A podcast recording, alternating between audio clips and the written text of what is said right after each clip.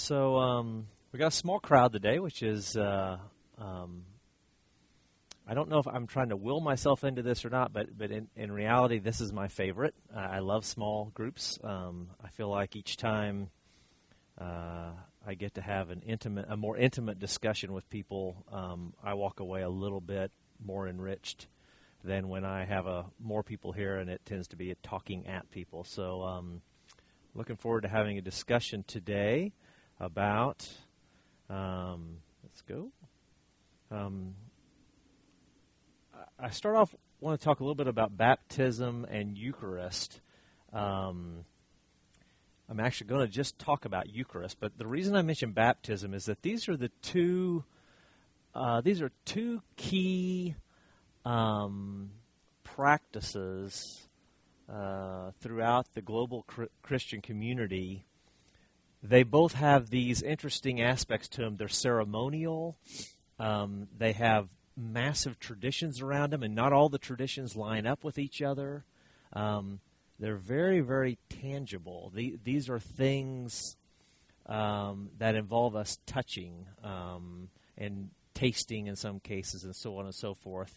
And they're also all-inclusive. They're things that we want the entire community to be involved with. In the case of baptism, while in general that's a one-time event for an individual, it's certainly a community celebration. In terms of the Eucharist or communion, this tends to be a community thing. And we are going to take communion here in a few minutes. So before I dive in, let's pray. And then let's just kind of open this up for a chat. We're going to take communion at the end. I told the kids upstairs to be ready to be let out at noon today since we're a little light. And I think we can get through this a little quicker. So that's what we'll do. Let's pray. God,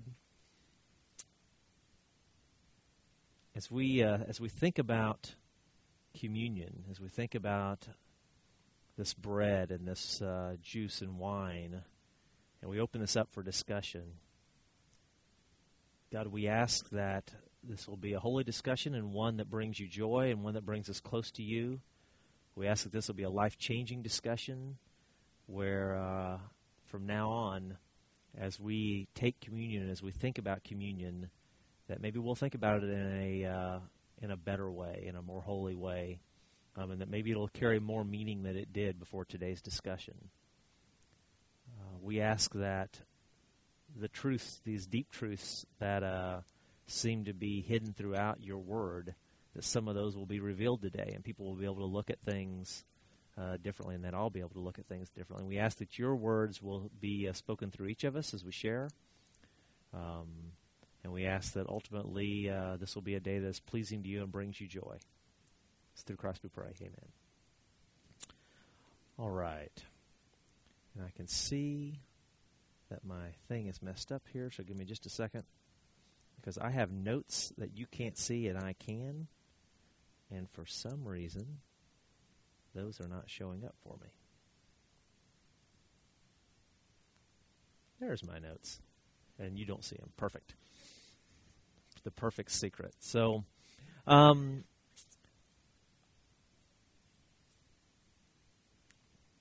So this idea of communion, these are the most common terms that I've used and they all mean the same thing.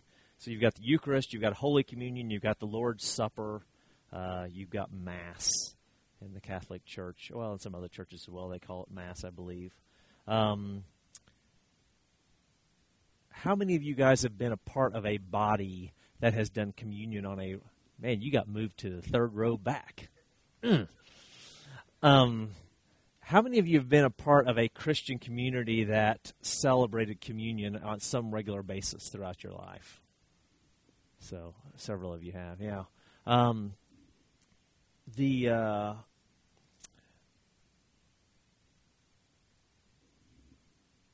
want to ask you about frequency, about how often you've celebrated communion throughout your life. Is it something that your church did on some fixed regular basis, or is it something that happened rather randomly? Where are you guys at?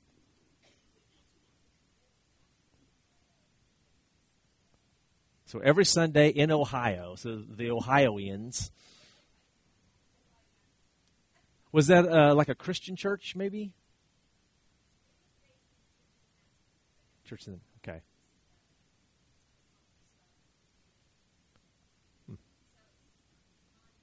Okay, so it was a New Star Community Christian Ohio thing. Okay. Monthly. The Michigan Baptist did it monthly. Now, see, I don't know much of, well, I know a little bit about the Baptist faith, but for some reason I thought that they were weekly, so, but not so. At least not in Michigan.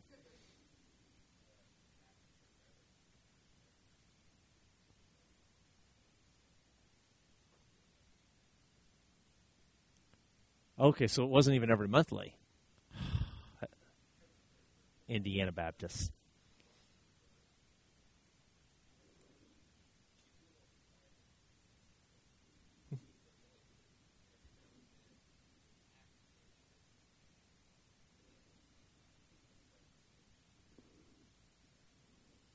Okay.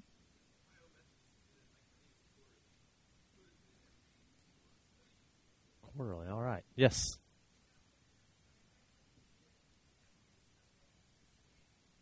Every Sunday, right. And you made a line, and someone is up there handing you out the little cracker thing.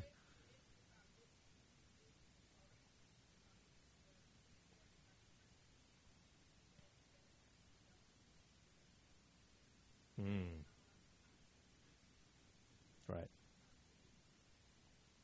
Okay, so yeah, I want to tell you a few stories here, and then I want to get back into the traditions that each of us have and talk a little bit around these traditions as to, for example, in the Catholic Church, at least some, and I suspect all, they are what I would call a one-cup church. There's one cup that everyone drinks from, right? Right? One-cuppers. Okay, so, but it's not just the Catholic Church that does that, I can tell you. So, so a couple of stories I wanted to share with you about communion and the impact it has on a community. So recently, someone was visiting here, and it was, and they're from the same background as I was. So there was a little bit of a bond there because they are from the non-instrumental church background, and it was interesting that they had all the same questions that I would have had at their age coming out of that background. And one of their key things was, are you taking communion every week at this church? It's a big deal for them. And the interesting thing about it is how communion is this holy uniting thing, but we can turn it into something that separates.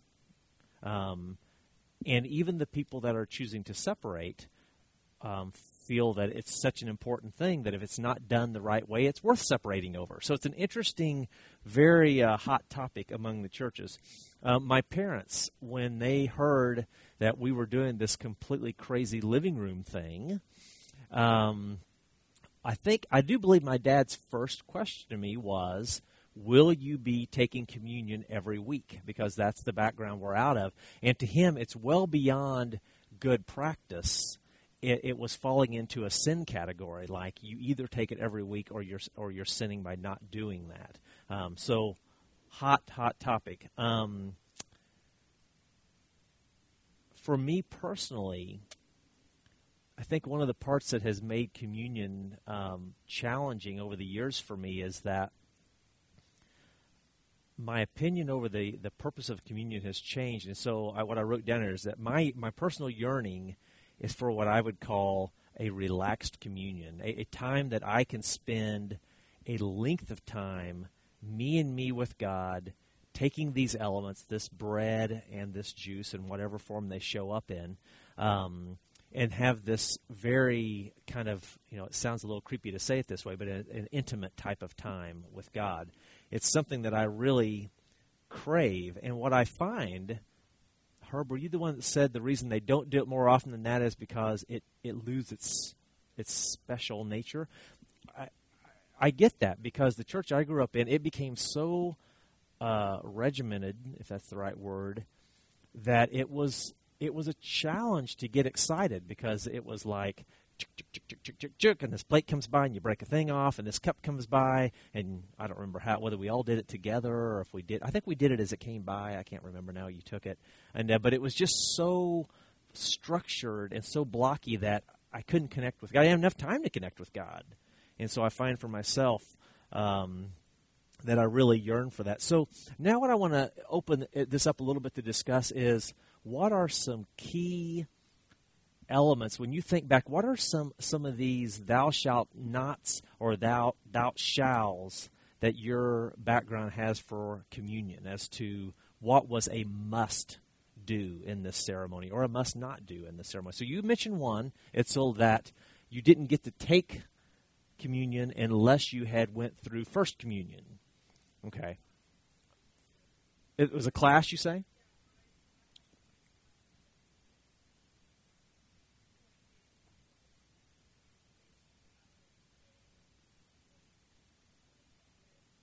Mm-hmm.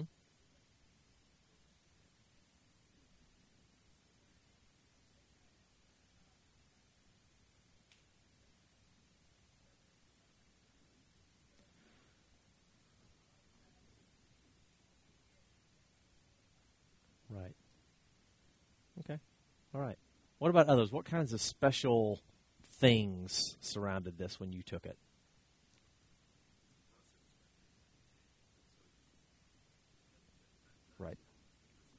Yeah, it's very similar to that, yeah. Yeah, and that was in the church I grew up in. It was kind of interesting that most churches wouldn't legalize this to the point to try to, to really try to police it. They would tend to say it and then sort of let it go. But the church I grew up in, not only did they really want you baptized, they really wanted you baptized in a non-instrumental Church of Christ. They really wanted you to be that community. But again, they didn't police it. They just sort of said it, and then whatever happened, happened. And then, a lot of that, it wasn't necessarily adhered to. So what about others? Yes.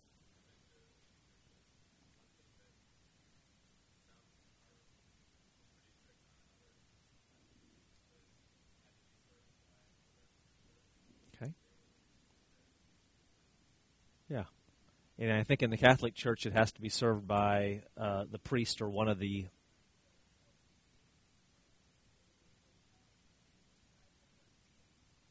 second in command. So, all right, Ben. I didn't know that.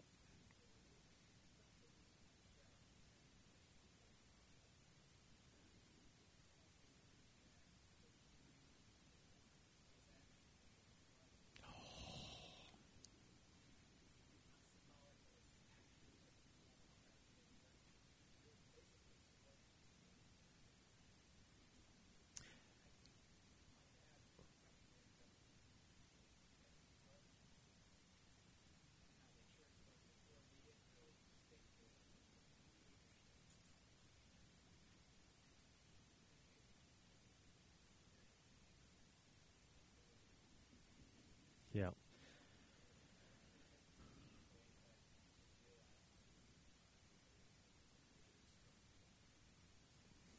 Yeah, so I think that's called transubstantiation. Does that sound right? And that's this idea that this juice or the wine that you're using to represent that aspect of communion, which we'll get into in a second, but that it actually transforms into Christ's blood. And you looked at me kind of crazy right then.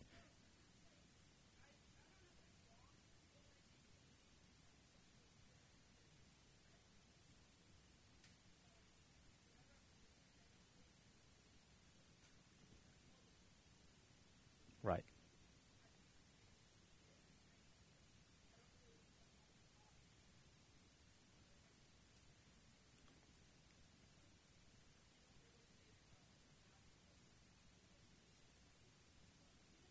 Yeah, because I think that what Ben's talking about, I think that that's pretty common. I think that's universally common in the Catholic Church that it has been transformed to the blood. Can you?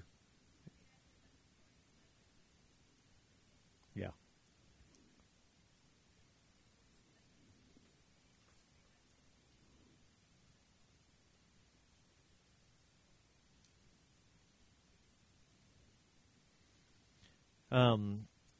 So why is it such a big deal? Let's keep going with this. I had some notes here I wanted to pull up. What other kind of traditions or ceremonial type things were involved with your communion? Anybody else? I wrote down here a little country church that was also a non-instrumental church that was close by my non-instrumental little country church. The big difference was that one was a one cup and one was not a one cup. And so one of the churches, and that was the dividing factor between these two groups of Christians, is that one group of Christians used little tiny cups that they drank the communion from, and the other group used a single cup that everybody drank from. So one cup versus the other. Unleavened bread. Much more common that most communion services are unleavened bread, but over the last few years you've seen that kind of come and go a little bit. But that was always a big, big deal to my parents, was that the bread not have leavening in it. The frequency is a big deal. The sin of it not happening. Another interesting thing that happened in our family was that communion was so important to do it every week that if we went on vacation and we knew that we were going to be potentially missing a Sunday service, or we thought we might be in an area where we might have trouble finding a non-instrumental church, which can be a little tricky, we would bring communion with us. And so I can remember in hotel rooms, like, we wouldn't do anything else that day. I don't even know if we would pray. We certainly wouldn't sing. We certainly wouldn't share a Bible study or anything. Didn't have time for that. But we certainly would not even consider playing an instrument like a guitar. But we would do communion, and it's I look back at it and I didn't like the legalism of it, but I liked the consistency of it. Yeah. So, any other thoughts? Why is it such a big deal? And have you seen it be such a big deal?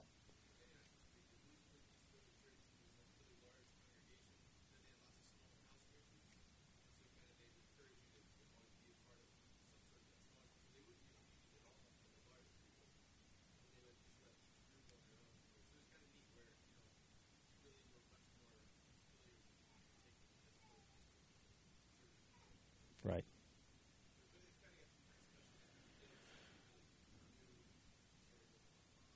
Right.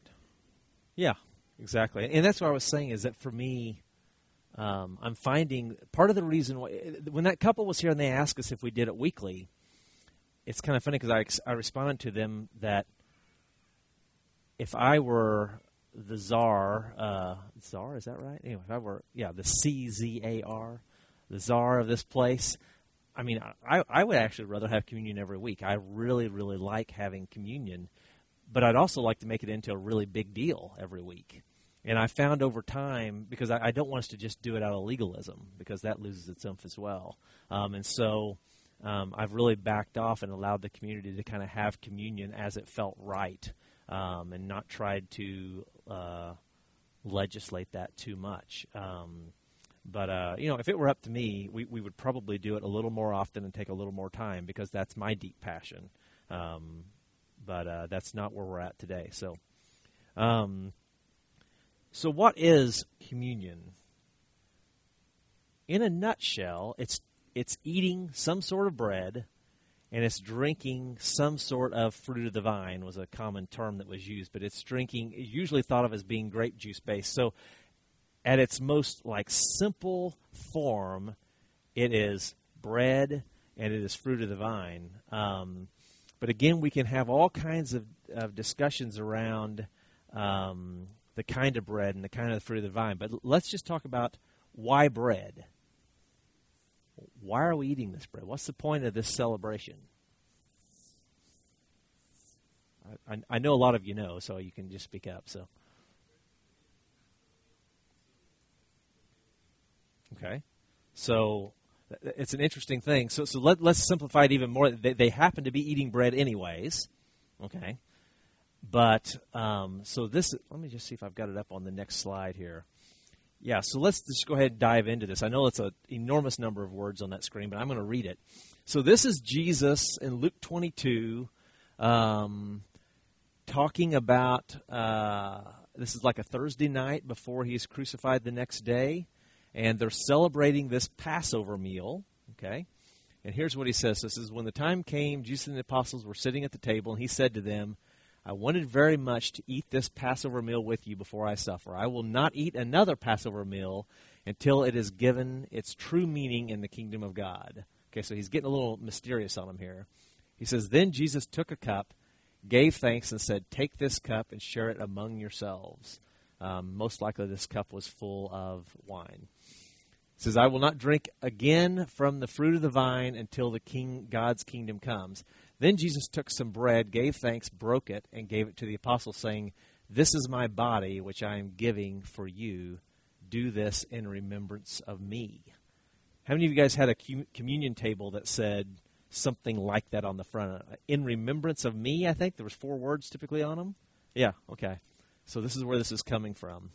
So this is my body, which I am giving for you. Do this in remembrance of, do this to remember me. In the same way, after supper, Jesus took the cup and said, this cup is the new agreement that God makes with his people. This new agreement begins with my blood, which is poured out for you. Okay, so we've got this bread we're taking, which somehow or another is supposed to connect us to Christ's body, to his flesh. And we've got this juice or this cup or this wine we're drinking, which is somehow or another supposed to connect us to the blood that is ultimately going to be poured out in the coming day. He's going to be crucified on a cross, and there's going to be bleeding on that cross. So why is this so important? Why is he making a big deal out of this? What do you guys think? Why is he saying, I want you guys to remember me with these two symbols? Think back to what I said at the very beginning when I said we're going to talk about Eucharist and baptism. These are both kind of tangible things. Why is he setting this up? Yeah.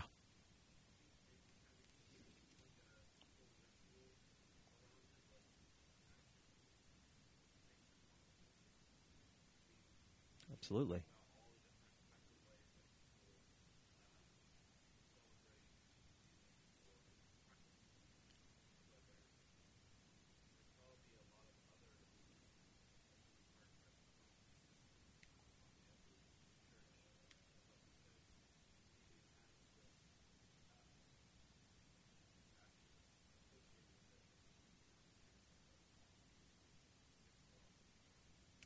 Yeah, for me, it all goes back to how imperfect we are and with our struggles.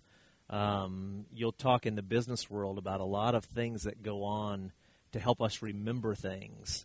In the business world, I speak about that because that's what I'm more familiar with. If something is not getting done, the number of meetings increases.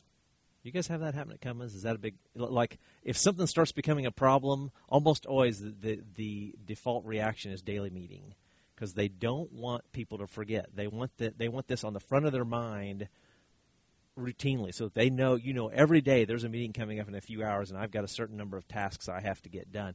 It's easy for us to forget, and while we ought to be able to just remember this, turning it into a ritual, into a ceremony, into something that's tangible, something you eat, something you touch, is a really effective way for remembering this.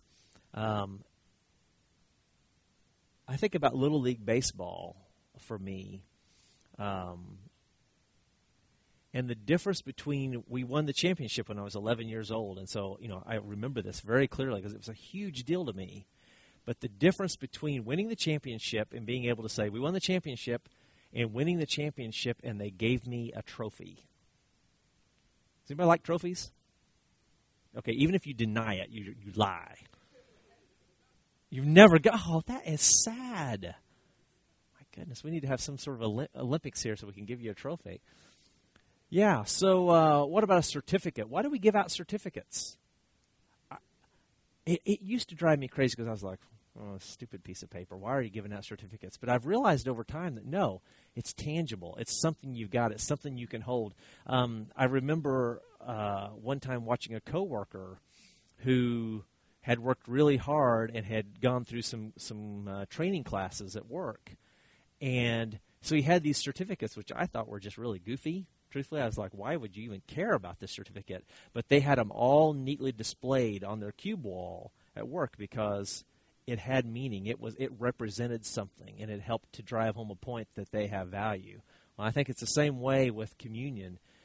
This idea that we would maybe get together and pray and thank God for coming to earth in the form of Jesus and die on the cross is one thing, but it's a whole nother thing to eat this food, to take some bread, to take some juice, and to turn that into a tangible ceremony that really, really sticks. Okay. In 1 Corinthians, this is Paul writing.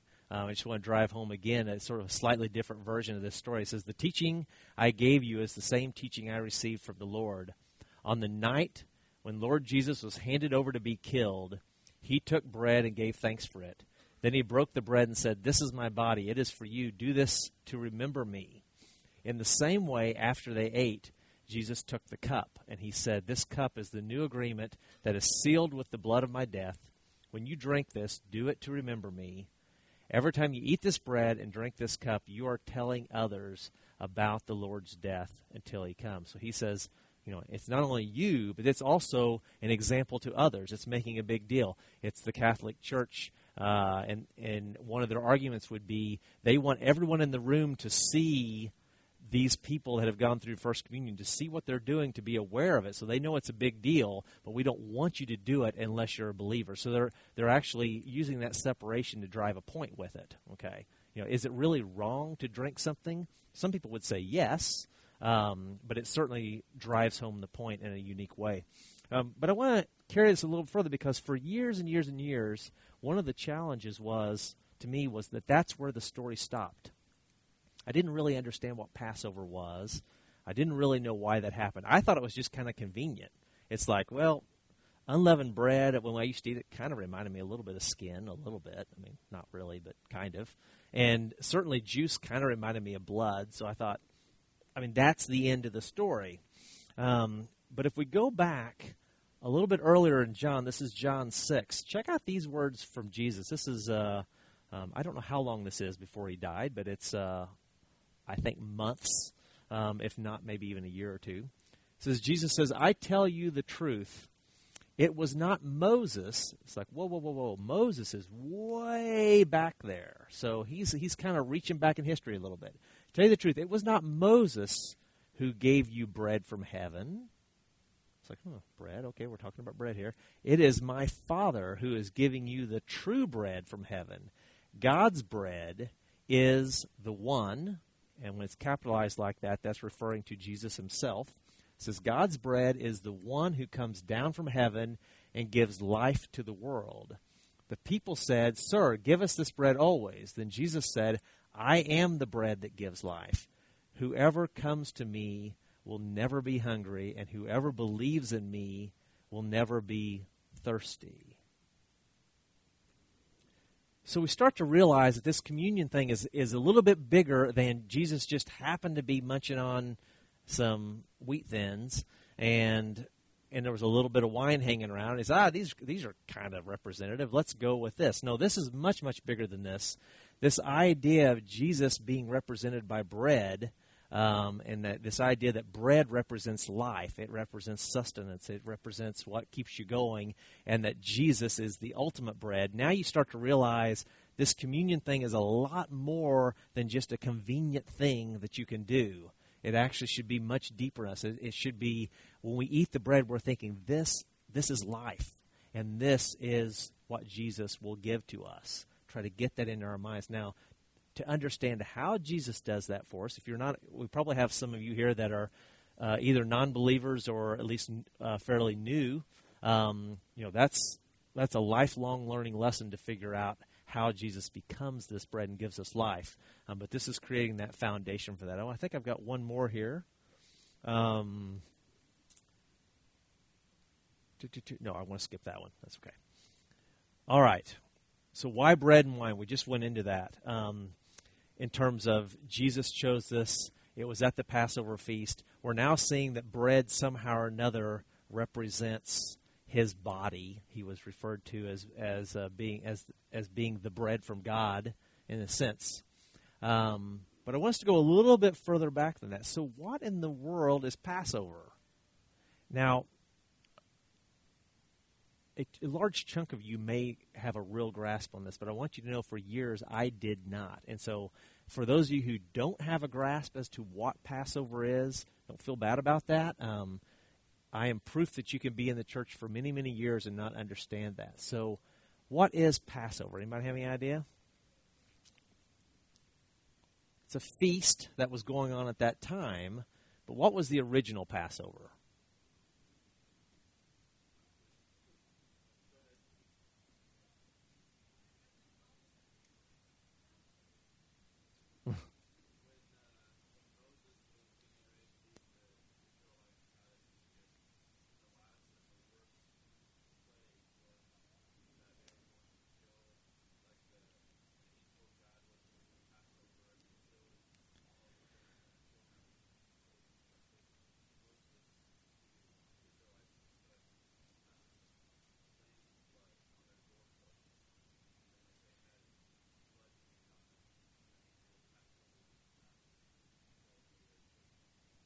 Yeah, well said. Thank you.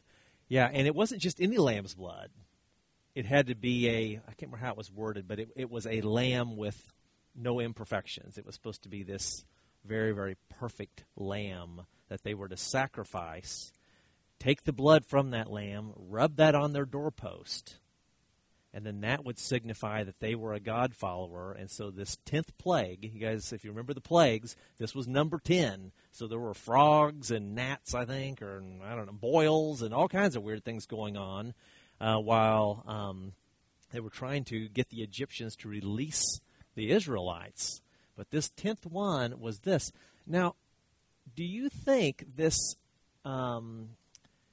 angel of the Lord that came down, and ultimately the firstborn of all the Egyptians was killed, do you think that God could not figure out who were his followers, who were and were not his followers, and he needed the blood on the door to figure it out? I say, I'm going to argue no, he didn't. So why blood on the door? Again, it's all about this symbolism. It's actually making things tangible. God kind of knows what's going on in the future, already realizing it's going to be really, really important to have a ceremony-esque thing happen here. So you're going to kill this lamb. And what's Jesus often referred to as? The Lamb of God, right? So you start seeing that going back all the way to the time of the Israelites being and captive by the Egyptians, this whole story is being set up. Okay, so we're thinking about communion. As you think about it, it's taking us all the way back to that time. The other thing that happened, and so you're thinking, okay, so we're now figuring out this idea that Jesus is the Lamb, blood put on the doorpost, saved them. Okay, this is kind of making sense. So they have a Passover feast where they drink wine to remember the blood because they were passed over, because they put blood on their door. All right? So where is this crazy unleavened bread come from? Well, the unleavened bread has to do with once the killing of the Egyptian children happened, 10th plague, and they were released so that the Israelites could leave. They needed to leave right now. I mean, there was no messing around. Now, I'm certainly not a scholar on this, but my understanding is that when they would make bread, this was something I just read, maybe even this morning, that they would go collect yeast growing on grapes of all things. So I thought that was kind of interesting. They would collect yeast off of grapes and get that into their bread. Then the yeast would grow, then carbon dioxide, I think, comes off of the yeast, and that's what makes the bread puff up, and now you've got leavening. And so God instructed them, there's no time for that. I don't want you getting any yeast. I want you to make your bread, make it without leavening. It's going to be flat. It's not going to be this nice Panera bread like you want. And you're going to cook that bread up and take it with you. Some people even argue that they may very well have just taken the flour and water, which is one way to make it, made it into flat sheets, and then laid it on top of whatever they were carrying and then let the sun just kind of dry it out. That may very well have been as complicated as it was so they could get out of there.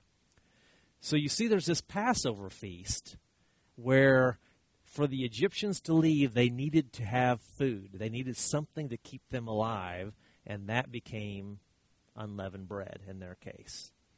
Also to escape, they needed some release from God, and that required the killing of perfect lambs and the putting on of the blood over the doorpost. So they were saved by the blood.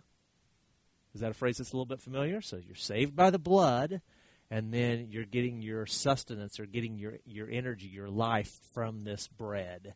And so then that led into all these years and years and years of this massive annual feast, Passover feast, to celebrate this. And two of the main things happened. There were a lot of things that happened in the Passover feast, but two of the things that happened were remembering the blood with some juice and remembering this bread by eating an unleavened bread. So you can now begin to see why, for some people, the idea, for my parents, they would say the idea that it's a true requirement that it be unleavened bread is really, really, really important.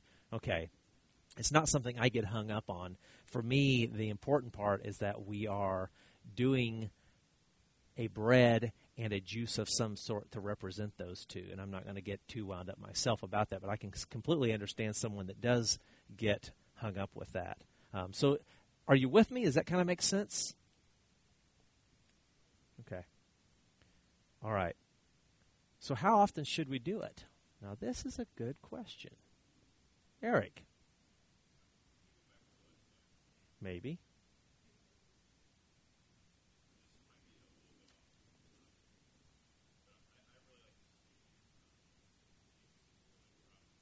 Mm-hmm.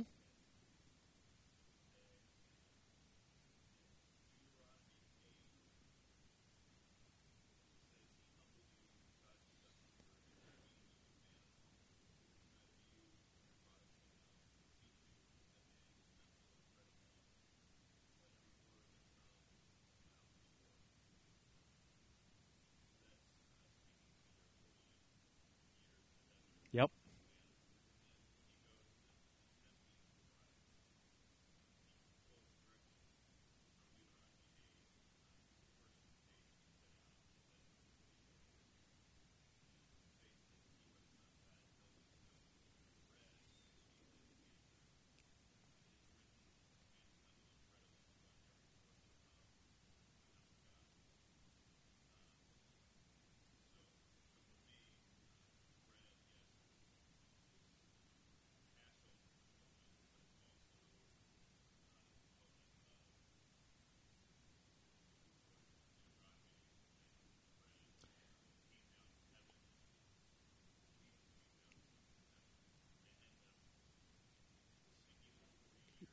Right.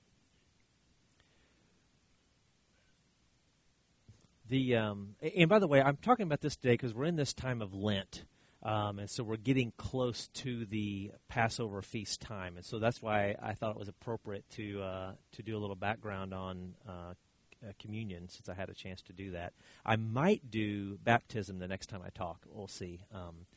But what's interesting is that once you get enlightened on this topic and you start thinking about all these connections, you will be amazed how many places you see it.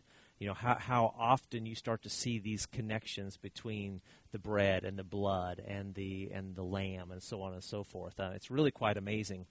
And like I said, it's amazing to me that I lived all these years, or I lived many years as a young Christian not knowing this. When we talk about how often should we do it, one real easy one is you ought to be doing it at least once a year because that's how often the Passover feast was. And so I would say the best argument is you should certainly be doing communion at a minimum of annually.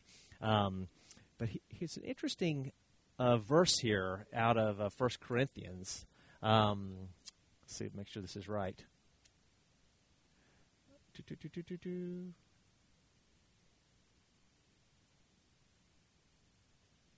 No, this is not it.